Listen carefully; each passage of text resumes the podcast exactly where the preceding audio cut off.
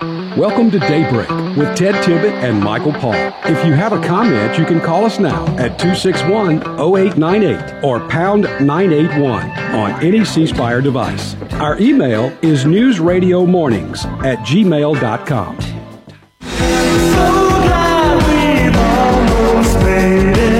Good morning. It is 7.15, 15 minutes after 7 o'clock on a Friday morning. Michael Paul, Ted Tibbett, and he is back. Gene Valentino. Good morning, Gene. With the diamonds and the rubies just a dripping off of me and a ring on every finger of my hand. and the studio audience was happy to see you too. They're all clapping. Uh, you, Oh, we missed you you, last thank week. Oh, I miss you too. The shock treatments are working. I'm doing just fine. Just tolerate me. I twitch. I, Have they- me. Just tolerate me. I twitch a little. You're Have they glowing a little bit, too. Have they un- unscrewed the, uh, the, the? Have they unscrewed your head from the wall yet? You free to move? Yeah. Okay. All right. I'm okay now. Good. Good.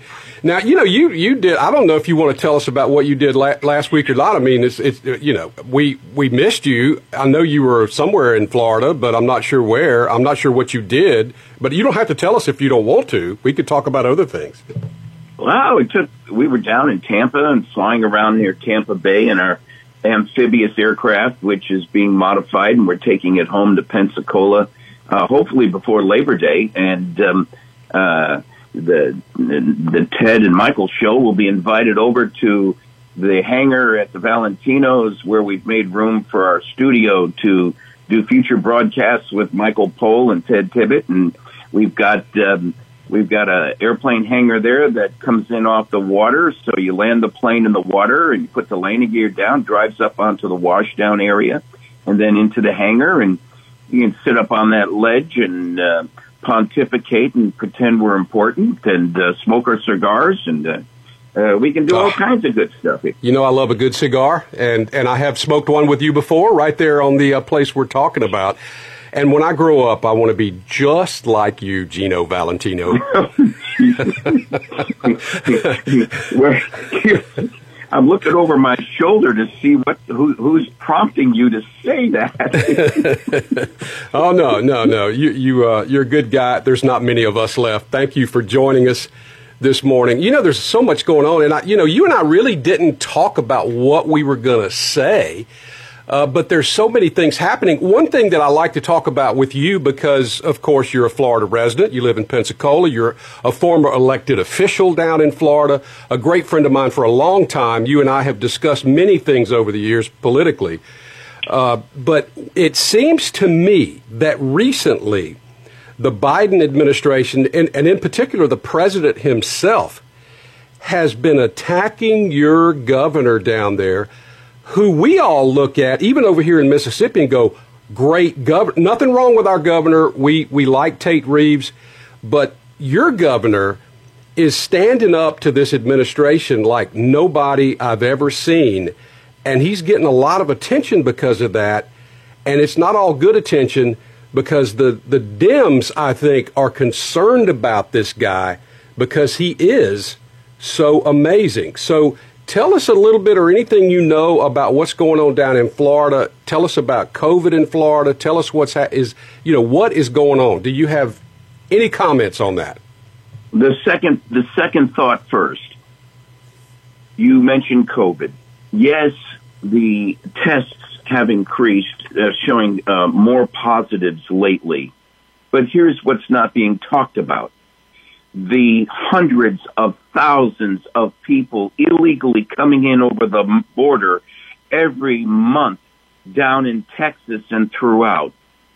And there's, and the Biden administration carefully shipping them out by uh, rail, by bus, by air to other parts of the country, Michael, including Florida. 25 to 35 percent of the masses coming in illegally are COVID positive people, and most of them are coming this way to Florida. And you're telling me there's an increase in COVID? Of course, there's an increase in COVID. There should be an increase in COVID. And and the problem is is the protection at the border. So Governor DeSantis is correct. Hey, uh, President Biden, clean up your act and fix our borders first. Continue the border uh, uh, fencing and and protections that Trump had underway. Before you talk about whether we should be wearing masks in school with a six year, seven year old, that is really the uh, province of the parents and the school. You know, there's just what part of the elephant do you eat first right now, Michael? Yeah, I am so I am so overwhelmed by uh, and, and proud of Governor DeSantis for him standing up to the president uh, Biden, and every governor in the nation should be doing it, whether you agree or not uh, with um, with Governor uh, with President Biden the, the, there has been an overreach by this president into the affairs of privacy on the individual levels throughout this nation. Um, K.T. McFarland, uh, who was the uh, former Trump deputy national uh, security advisor under Trump administration, uh, was referring uh, the other day about NSA's overreach on Tucker Carlson and his uh, them spying on a uh, on a very popular, nationally known conservative um, uh, opinion news reporter writer, and they claim they were researching and, and spying on something else, and that um, they call it incidental collection of information. Yeah, right. But they were really going after they were really going after Tucker Carlson to embarrass him on the national scene. It's obscene the way this government has overreached. And as we speak today, Friday, uh, August 13th, Friday the 13th, no less, uh, get, get, we've got the, um, we've got the capital of Afghanistan, uh, Kabul, Kabul being, um, uh, overtaken by the Taliban. Two thirds of the country is being overtaken, uh, by the Taliban. And, um, we put our tail between our legs, and now we're trying to get 3,000 American soldiers back over there to help our own American embassy folks get out of the country successful. What does this remind you of? Saigon. Saigon a few years ago, right? For those a under few, 40, a few. Yeah, uh, you know, for those under 40 years of age, you may not remember it, but back in the six, late 60s, early 70s, when we were pulling out of um, Vietnam, uh, we had helicopters on top of roofs trying to pull our Americans out of Saigon. Uh, I do submit to you that happened over a year or two under the Nixon administration uh, uh, through a coordinated pullout with the Nixon's help with from Henry Kissinger. But today, this fall of uh, Kabul is happening literally uh, uh, in uh, less than 30 days. I have trouble saying that too. I think it's Kabul but I'm not sure. You're, okay, I'm getting it you misspelled. Kubal, K U. Okay, whatever. But I hear I hear people saying it different ways, but Kabul is uh, is the Kabul. I, yeah is the way I hear most people say it. But anyway, that doesn't make a difference. It is true, and it is a preventable disaster. By the way, Gene, uh, it's reckless the way that they have uh, moved out of Afghanistan. And even President Trump, who wanted to get out of there, and President Trump recognized, you know, something I talked about earlier, Gene, that you are uh, very familiar with is the military industrial complex. And President Eisenhower, in his last speech, this is way back in, the, in, in 1960, he warned us of the military industrial complex. And you know why? Because it's bipartisan. Because they give money to Republicans and Democrats and they want some kind of police action going on in the world all the time so they can sell their wares.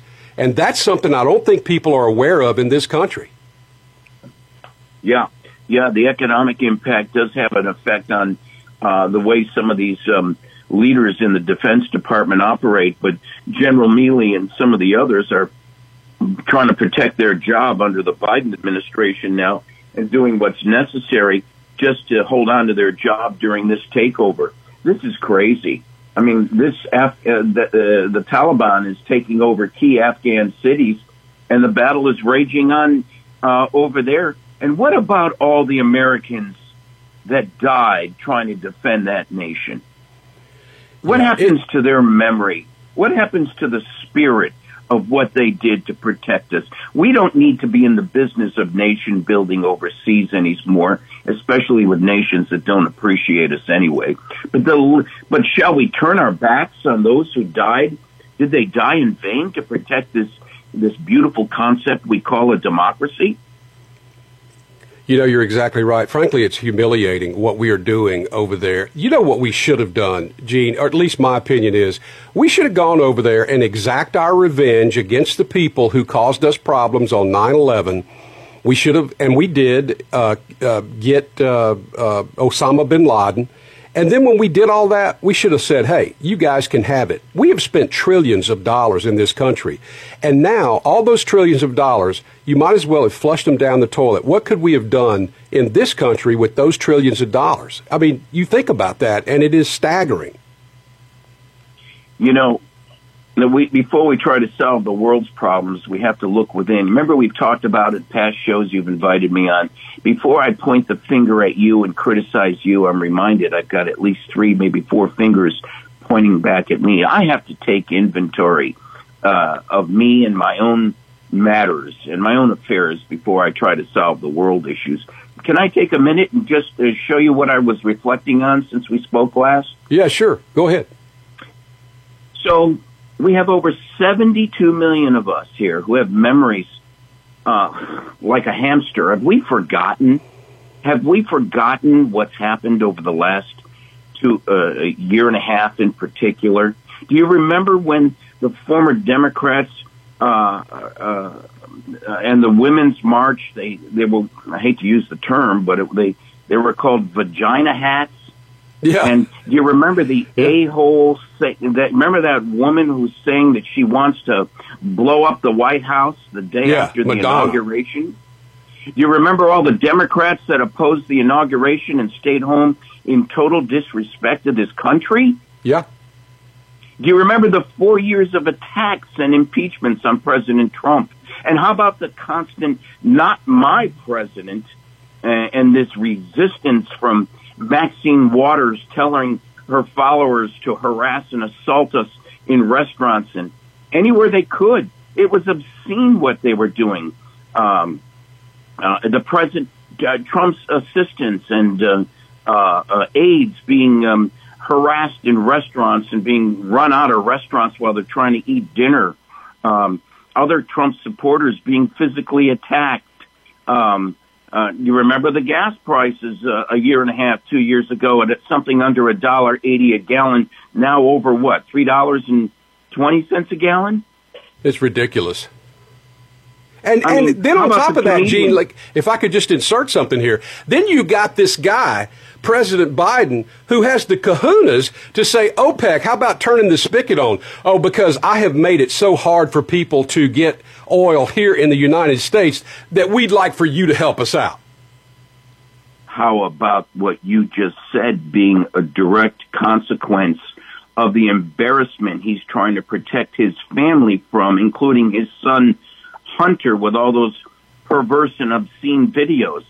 How about uh, that being something called blackmail by Russia to allow the, uh, uh, and Russia looking for some um, reciprocity? Hey, I'll keep this information sealed and undercover if you um, open up that gas line for us and shut yours down in the United States. Yeah, exactly.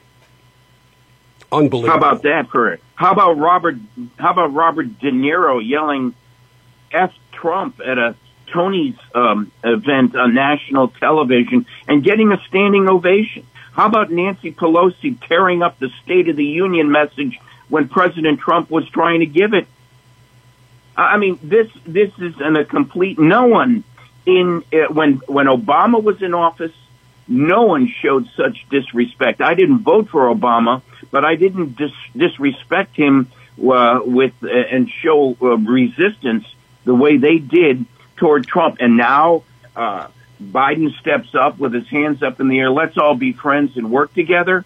Hey, uh, if, if if a wife has been beaten by her abusive husband uh, for ten years, all of a sudden he comes home one night and says, "Let's be friends." uh, it'd be easier to be going in fourth gear down the highway and slamming the transmission into reverse. Yeah. Gene, we're out of time. That's the music. I always appreciate your view, and thank you for joining us this morning. We appreciate. It. We'll see you again next week. Look forward to it, and thanks for having me.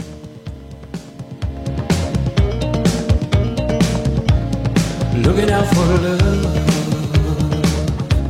in the night so still.